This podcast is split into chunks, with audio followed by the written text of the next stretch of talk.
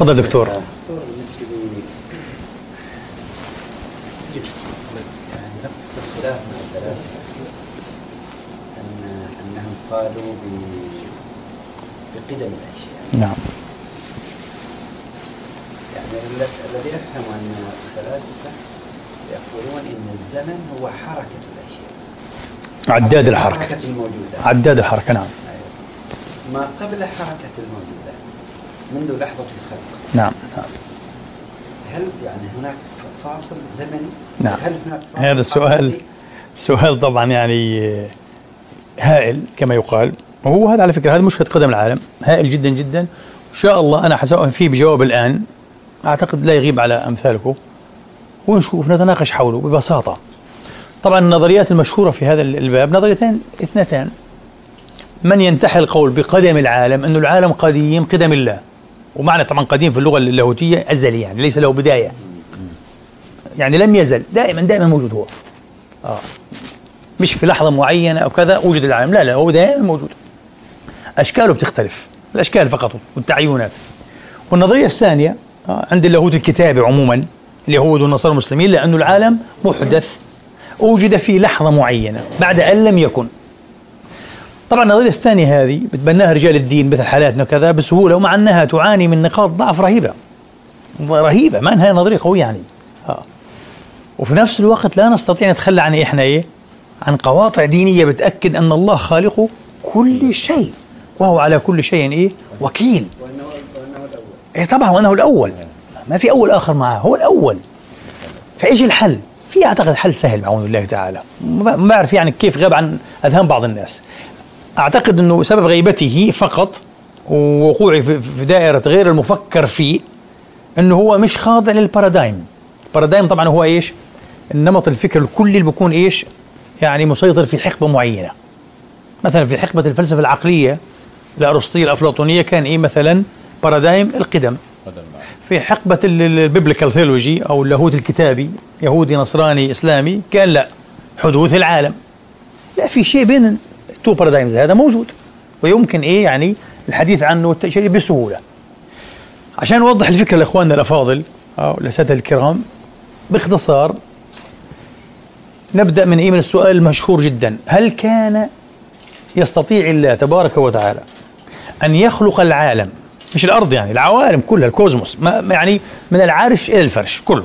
هاي نسميها العوالم إحنا. هل كان يستطيع الله تبارك وتعالى أن يخلق العالم أو العوالم في لحظة قبل التي خلقها فيها؟ هذا سؤال. هذا سؤال. آه يستطيع. خاصة علماء الدين البسطاء ما عندهمش أساس فلسفي. يستطيع. عنده الله على كل شيء قدير ويستطيع خلاص. لا. غير دقيق الكلام هذا. ليش؟ هيعترض عليك إيه الفيلسوف؟ يقول لك أصلا قبل خلق العوالم لم يكن ثمة زمان. بالأحرى مثل ما عبر بليتو أو أفلاطون يعني بطريقة أصابت كبد الحقيقة. الله أو سانت اوغسطين طبعا هو كان أفلاطوني. هو بنى على أفلاطون تمام مش على أرسطو. آه. القديس اغسطين من هيبو. آه طبعا في القرن الرابع. القديس أغسطين قال الله تبارك وتعالى لم يخلق العوالم في زمان أو في لحظة زمنية. هذا غير صحيح طبعا فعلا غير صحيح. وإنما خلق ال- الزمان بخلق العالم زي ما أشار أستاذنا الفاضل. يعني لما الله خلق إيه؟ الموجودات? الشموس الأقمار الكون كله. وطبعا الموجودات كلها سبحان الله تتحرك. ما في شيء ثابت. كل شيء يتحرك. مش بس النجم والكوكب والذرة حتى الدقائق الذرية داخل الذرة كلها تتحرك. تفضل. الكائنات كلها تتحرك والكون يتمدد. نعم. هل يتكرر موقع الجرم للكتب وجمع الشمس والق... ما معنى جمع؟ يعني هما في البداية على فكرة كان مجموعين.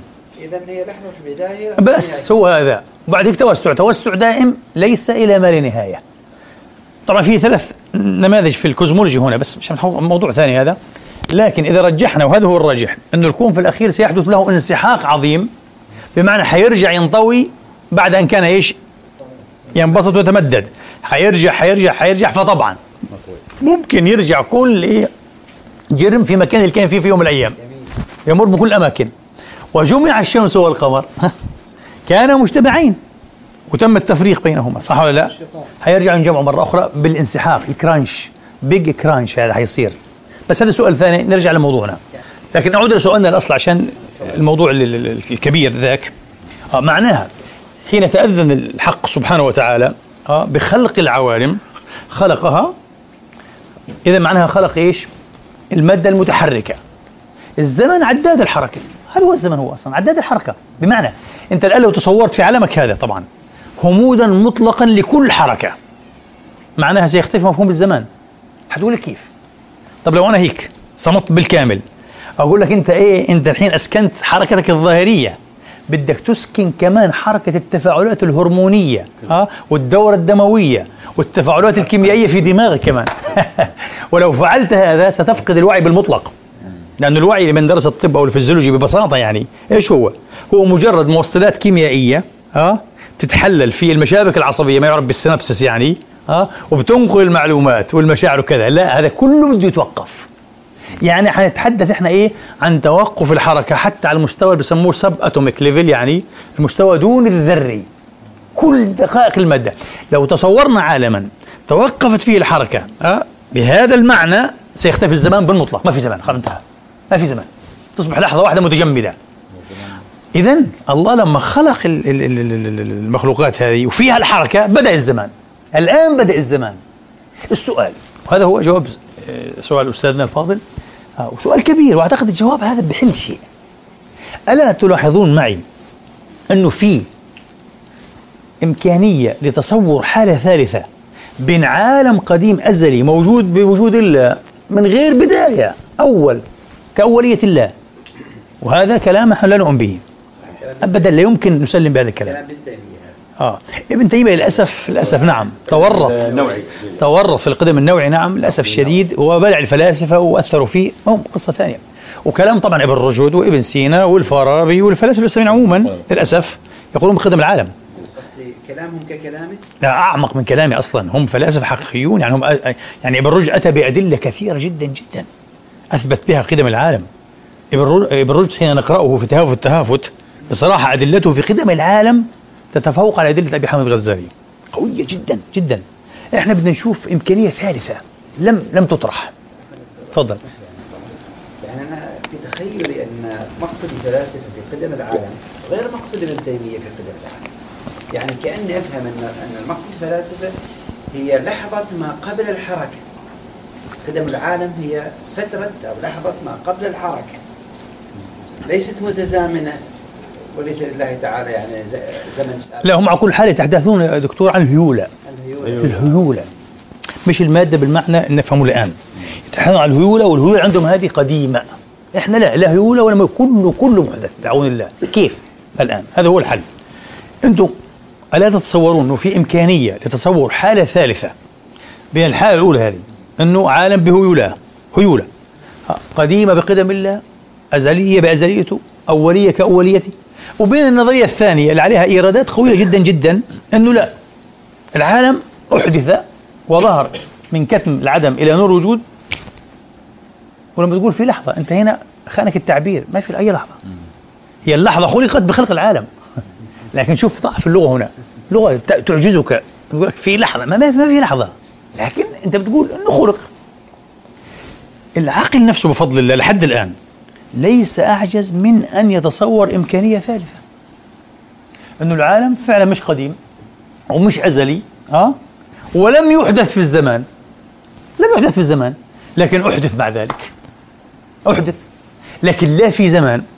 هنا بعض الناس عقله يعني يتعايا تصورا يقول لك يعني كيف أحدث لا في زمان الاستناد الأصلي هنا بده يكون بصراحة هو استناد برضه إيه يعني إيماني إنه إحنا عندنا نصوص بتقول إيه؟ إنه كل ما عدا الله كما هو هالك وسيهلك هو أيضا محدث ومخلوق لله ومبدع لله صحيح؟ وكونه مبدعا لله اذا لابد أنه إيش؟ محدث مش هنقول كان بعد أن لم يكن أقول لك أي بعدية هذه؟ البعدية مفهوم زمني المفروض هرد عليك. هيخيدك ما بيقولش بعد ما في بعد وين بعد؟ صح ولا لا؟ آه لكن أنت بتقول لي إيه؟ عقلي ما زال يستطيع تصور هذه الحالة الثالثة العجيبة والخارجه عن النمطين. ليس ازليا ها؟ في نفس آه العالم وفي نفس الوقت محدث لا في زمان لأنه ما كان في زمان وإنما أحدث بحدوثه الزمن لكن محدث أيضا. محدث. من وين سر يعني إيه؟ المع... الصعوبة في تصور هذه الحالة عند أكثر الناس أنه عقلنا إحنا ها فقط يبدو مهيأ أنه يفكر. إما أن الحدث يقع في زمان وإما أنه الزمان وقع بوقوع إيه؟ حدث ما. أما أنه يقع الحدث ويكون محدثا أو المخلوق هذا ويكون محدثا لا في زمان هذا شوية عامل صعوبة للعقل. مع أنها إمكانية. العقل نفسه بيستلها إمكانية منطقية. آه. ويبدو هذا اللي حصل بالفعل. آه. لكن هذا شوي يتعارض مع القول بأن الزمان هو حركة هو عداد الحركة دكتور مش حتى الحركة بعد ذاتها. التعبير الدقيق الزمن عداد الحركة. مؤشر انديكيتر يعني. آه. كيف تخيل حركة بدون زمان؟ امم يعني خلينا إيش دكتور أبسط أنا إيه المفهوم تبع أنا عارف إنه شوية. لا آه. ما ما أتكلم عن الفكرة. إي نعم. تناقض الفكرتين يعني. مم. القول بأن الزمن عداد الحركه آه. عداد آه. الزمن هو عداد عفو. حركة الأشياء. نعم. وبين الفكرة دي أيوه عارف إيش الدكتور الحل؟ البسيط. عارف إيش هو؟ إنه الاحداث إحداث الشيء يعني إظهاره من العدم إلى الوجود مش شرط أن يكون في زمن. في إمكانية للإحداث من غير ما يكون الإحداث متزمنا. بل ينبثق مفهوم الزمان بعد إيه هذا الإحداث. فهمت علي؟ أو به به. لكن مش شرط أنه الإحداث نفسه يكون متزمنا. لكن الإحداث واقع. تعرف إيش الحل عاد؟ هذا ذكرته في مش صح رحمة العالمين. أول برنامج كان إيه في مصر هذا. القرآن الكريم أعطانا إشارة للحل. لما قال إنما قولنا لشيء إذا أردناه أن نقول له كن. السؤال ما هو هذا الشيء الذي يخاطب؟ والذي هو ليس موجودا بعد. ليس أليس كذلك؟ كيف طيب؟ الله يخاطب. أنا أقول لك أيوة هنا عاد في مرتبة بعض الناس غافل عنها. ما في شيء مما أحدثه أو سحدثه الرب تبارك وتعالى إلا له رتبة وجودية. في علم الله. في علم الله. حين أي شيء خلقه الله. ألم يكن موجودا في علمه أزلا؟ بلى. في الأزل. له وجود علمي في علم الله. الآن خطوة كمان أعمق شوية الأمام إيش هي؟ إيش الفرق؟ إيش الفرق؟ خليكم بس ركزوا معي. هذه نقطة جميلة جدا هذه. إيش الفرق بين وجود الشيء في علم الله ووجود الشيء في علمنا نحن؟ هي طبعا القاعدة البسيطة درسنا في مدى علم الكلام. أنه العلم تابع المعلوم صحيح؟ العلم تابع المعلوم هذا معلوم. لأول مرة تراه آه نحيطك علما باسمه بطبيعته بالمادة اللي صنع منها بوظيفته العلل المعروفة المادية الصورية الغائية كذا. جميل. فعلمك تابع للمعلوم. في الحقيقة في حق الله المعلومات كلها تابعة للعلم صح؟ يعني قبل أن تخلق الأشياء كلها هي موجودة إيش؟ موجودة لها رتبة وجودية في علم الله وأزلا منذ الأزل موجودة. وبعدين تخضع إيه؟ لفعل ماذا؟ الخلق. ثم لفعل التكوين. لأنه الخلق على فكرة عشان نكون دقيقين جدا. خلق لغة وقرآنا. أه؟ الخلق ليس هو الإحداث. لا. الخلق هو إعطاء الأشياء مقاديرها في الزمان والمكان. ولا أنت؟ أه؟ تفري ما خلقت. وبعض القوم يخلق ثم لا يفري. هذا هو. فالخلق هو التقدير. إن مثل عيسى عند الله كمثل خلقه من تراب ثم قال له كن. إذا التكوين غير الخلق في ناس يفكروا الخلق هو التكوين لا. الخلق مسألة تتعلق بالعلم أيضا. فإذا الله تبارك وتعالى نعم كل الأشياء لها مرتبة وجود. كل الأشياء. آه. اللي وقع أو سيقع عليها فعل ماذا؟ الخلق والتكوين. كلها موجودة في علم الله. إيش مزية أن توجد الأشياء في علم الله؟ خلينا نشوف هذا الآن أنت لو هذا الشيء استجد لك به علم. هذه حالة. واحد آخر عنده علم سابق على علمك بهذا الشيء. جميل؟ علم من جميع نواحي هذا الشيء. كل ما يتعلق به موجود عنده. هل بصير علمه بعد ذلك حتى مرتهن بوجود هذا الشيء خارجيا؟ لا. وضحها الفكرة هذا أبو حامد الغزالي رحمة الله عليه العبقري الرهيب هذا بطريقة ثانية. وإحنا اليوم بنجربها على فكرة كل يوم. إيش هي؟ إنه قال لك في رجل ما عندوش علم بظاهرة مثلا إيش؟ حركة الأرض نفترض. هو هو ما جابش حركة جاب الخسوف والكسوف. إحنا نجيب شيء أبسط عندنا حركة الأرض. ما عندوش. جاء من المريخ سموه رجل مريخي فجأة على الأرض هيك استغرب. ليل نهار نهار ليل. إيش اللي بيصير هذا قاعد؟ غروب شروق مش فاهم إيش القصة. ها؟ هذا سيستجد له علم في كل هذه الظواهر. وفي واحد آخر فينا عالم فلكي ومتخصص في حركة الأرض بالذات. صحيح؟ هذا من غير أن يخرج ومن غير أن يرصد ومن غير أن يراقب. فقط هو عنده ورقة وقلم وعنده ساعة. يقول لك بعد دقيقتين وثلاث أعشار الثانية ها سيكون نعم شفق الشمس في كذا كذا في الأفق صح؟ انت هتطلع تستغرب. من غير ما يكون مرتبط هو إيه بالظاهرة الفعلية. آه. إيش اللي أزال؟ إيش؟ الفارق هذا دقة العلم. ولله المثل الأعلى عاد. حتقول لي إيش اللي حيكون فرق بالنسبة لله؟ ها؟ بين الشيء في علمه والشيء في الواقع. لم يوجدوا. بالنسبة لله إذا جاز التعبير من منظور إلهي لا شيء. العملية كلها مهمة عند مين؟ عند المحدث نفسه. المخلوق المسكين المحتاج. ها؟ المحتاج. أن يظهر احتياجه إلى خالقه ويشهد باحتياجه بعد إيجاده. ها؟ على غنى خالقه وأسبقية علمه. ها وإحاطة تقديره به وبغيره ويدخل في إيه؟ في سمفيونيه إيش؟ المحتاجين هذه ومن هنا سر الخطاب إنما قولون لشيء يخاطبه الله والله ما بتوجه بالخطاب المعدوم صح؟ كأنه الله بقول لك يا عبدي الشيء الموجود في علمي عنده رتبة وجودية محترمة ها. إذا اردنا انه العالم قديم بهذا الاعتبار هيك أهلا وسهلا أما أنه قديم بعنوان إيش؟ احتياجيته لله في الخارج غلط هذا. وبلاده هذه لا.